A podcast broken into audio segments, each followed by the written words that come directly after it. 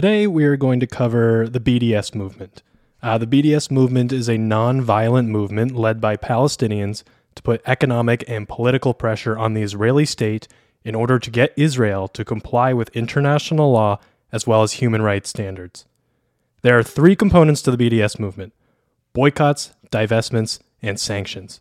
The foundational demands of the BDS movement are that Israel withdraw from the occupied territories, Israel remove the separation barrier in the West Bank, and grant full equality to the Arab Palestinians in Israel and the occupied territories, and to grant Palestinian refugees living in diaspora the right to return to their homes and the properties that they were expelled from by the Israeli state. The demand of BDS and the movement itself is not unprecedented, and there it's not unrealistic. The demands of the BDS movement are rights that should be afforded to the Palestinian people in accordance with international law. The first demand withdraw from the West Bank. Israel has flagrantly broken multiple Geneva Conventions in the occupied West Bank. Foremost is the occupation itself, uh, which multiple UN resolutions have described as illegal uh, given the hostile nature of the Israeli state toward the Palestinian civilians, its neglect to engage in good faith efforts to end the occupation, and of course the 56 year long period of occupation, which is, by the way, now the longest military occupation in modern history. In addition, Israel is in turn outright violating Section 3, Article 49 of the Fourth Geneva Convention, that explicitly states the occupying power shall not deport or transfer parts of its own civilian population into the territories it occupies. It is the portion of the Geneva Conventions that prohibits Israel from using its military occupation to undertake a campaign of ethnic cleansing, which it is unequivocally doing. In October of 2022, a United Nations fact finding mission released a report that called for the UN Security Council to end Israel's occupation of Palestinian lands and to persecute Israeli officials. That is yet to happen, as the United States consistently acts as a diplomatic shield for Israel in the international courts. If Israel and the United States respected international law, then Palestinians would have already had these things that are afforded to them under international law, and they would not have to initiate a global movement because they would have these rights already. These are the rights that should be conferred upon them because they are human beings, not because they have to put economic and political pressure on our elected officials to act with humanity. The second demand of BDS removal of the separation barrier in the West Bank and full equality rights to Palestinians living under Israeli rule. The separation barrier is sometimes a fence, it's sometimes a wall. It runs for about 708 kilometers on the border of the West Bank and Israel, and also inside of the West Bank itself. Uh, in October 2003, a UN resolution to declare the separation barrier in the West Bank illegal was vetoed by, well, you guessed it, the United States. And the second part of that demand, fully granting equality to Palestinians in Israel and the occupied territories. This amounts to a call to dismantle the apartheid regime that Israel imposes on the Palestinians.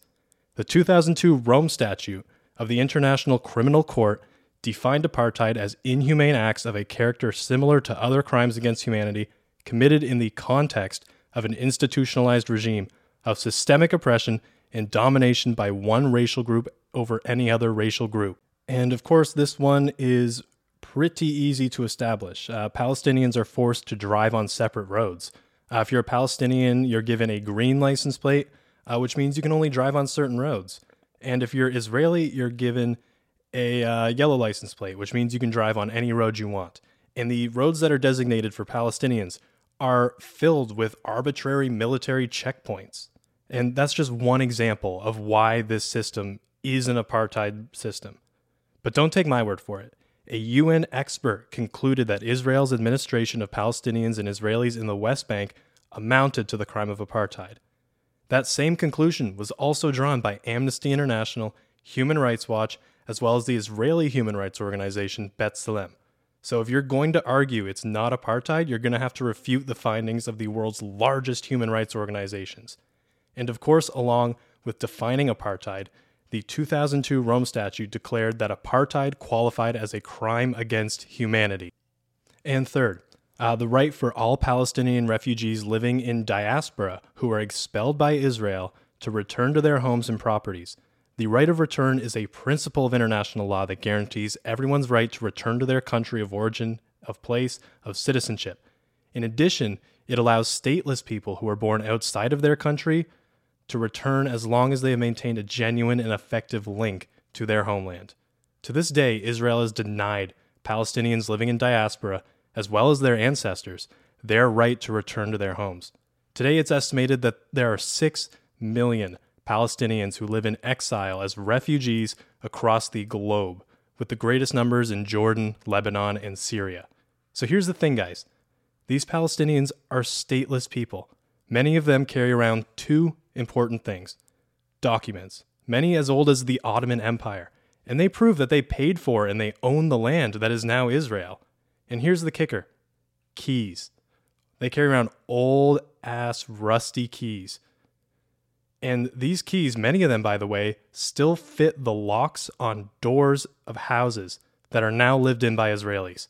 If that's not a genuine and effective link, then I don't really know what is. So the demands of the BDS movement, they're not outlandish, they're not unrealistic. They're simply the rights that Palestinians should have already been afforded had the rogue states of the US and Israel upheld international law as well as human rights.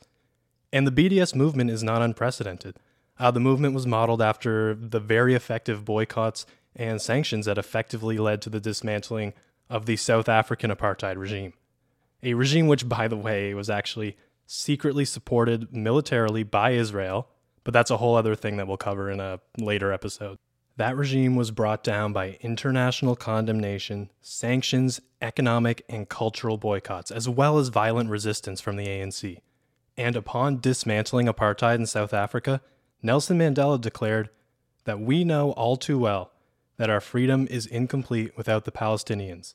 And of course, I'm quoting him there. So it's not it's it's not impossible, guys we can do it. We can be part of building a better future. And here's the thing you don't even have to do anything. All you have to do is not do something. Today, there are a lot of people who they live in shame and regret that they supported apartheid South Africa, that they didn't do anything. And I don't want that for you all. I want for all of you in 30 years to be able to look back on what was happening in Israel and be able to say, I didn't support that. I did something about it.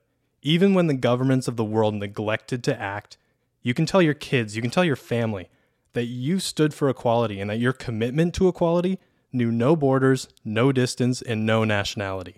Which that brings us to the second part of this episode a guide on what to boycott as an average consumer. The BDS movement employs what are called targeted boycotts. Uh, it's the list of companies that are engaged with Israeli apartheid are endless. So a thinly spread boycott is ineffective. But what is effective are precisely targeted boycotts at a handful of companies, companies who are complicit and profiteering from Israel's apartheid. So I'm giving you guys homework. Stop buying from these eight companies Puma, SodaStream, HP, Hewlett Packard. If you've ever wanted a truly righteous reason to eat healthier and save money, don't buy these foods. McDonald's, Starbucks, Pizza Hut, Burger King, Sabra hummus. There's more the BDS movement has called for boycotts against. Uh, I encourage you to Google the BDS movement and to find out. But I've identified that these eight are key battlegrounds right now uh, that are particularly susceptible to large scale collective consumer boycotts. Of course, there are large corporations who are actively enabling Israel's genocide of the Palestinians, uh, like Lockheed Martin and Chevron. But these companies, they're not as susceptible to consumer pressure like, when was the last time you bought a Lockheed Martin product?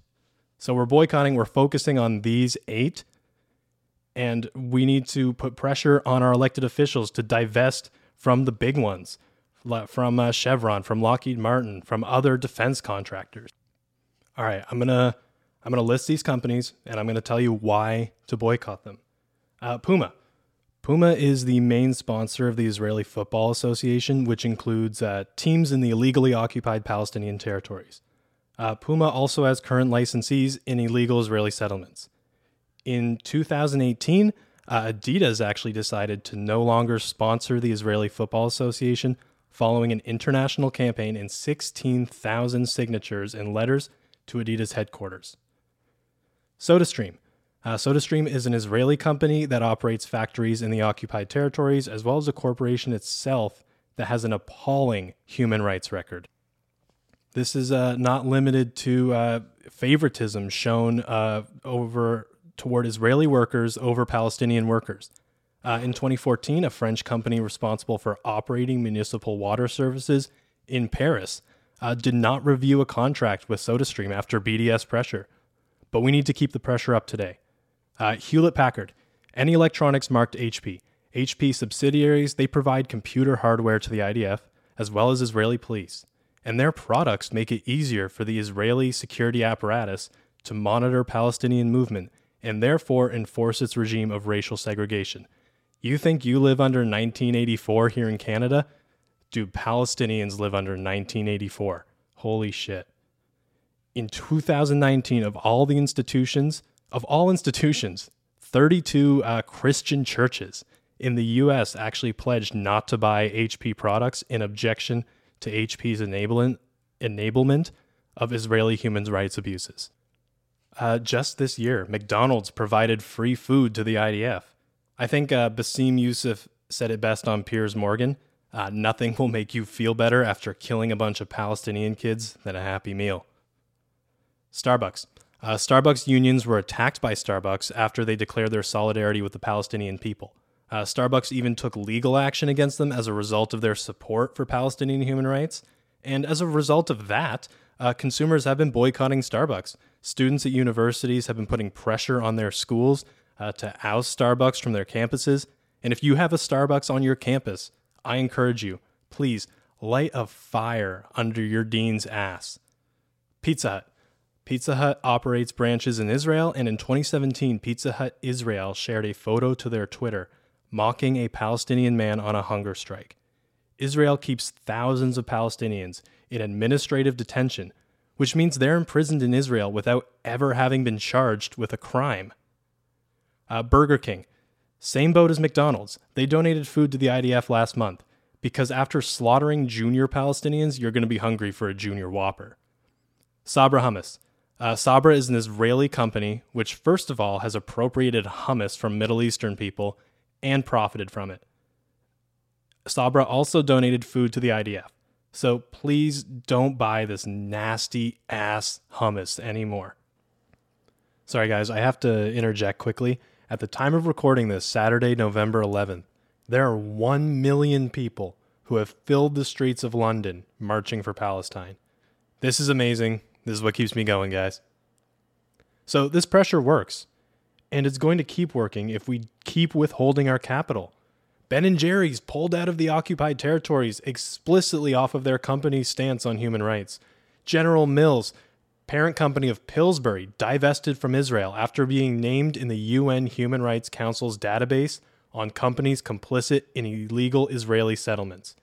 And even members of the Pillsbury family called to boycott Pillsbury.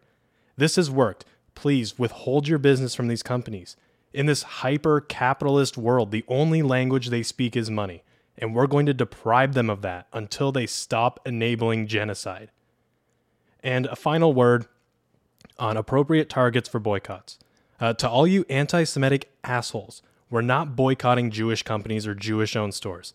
We boycott Zionists. They are not the same. It's crazy. It's crazy that I have to say this, but people don't choose to be Jewish. But Zionists, they wake up every day and they choose to engage in this genocidal, racist set of beliefs.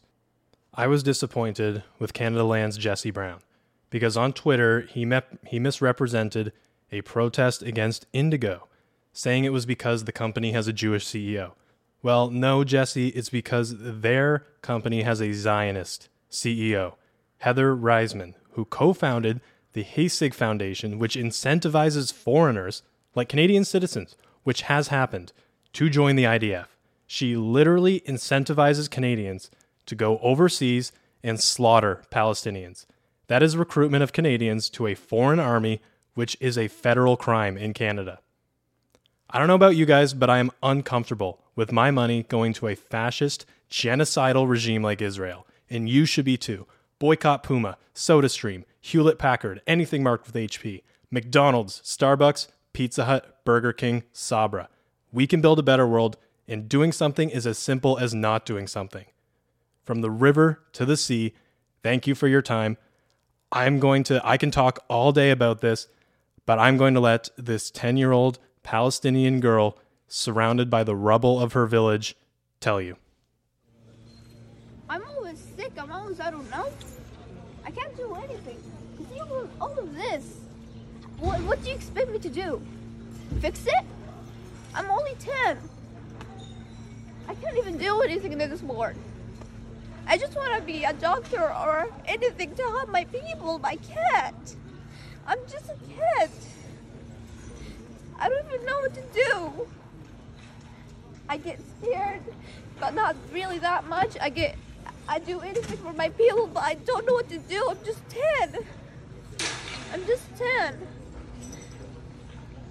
All of this, when I see it, I literally cry every day, saying to myself, why do we deserve this? Why, what did we do to this? my family said they just they, they just hate us. They just don't like us because we are Muslims. Why does Muslims act for you like that? We're just kids. We're just you see all of the kids around me, they're just kids. Why wouldn't you just send a missile to them and kill them? It's not fair. It's not fair. That's my show. Thanks for listening.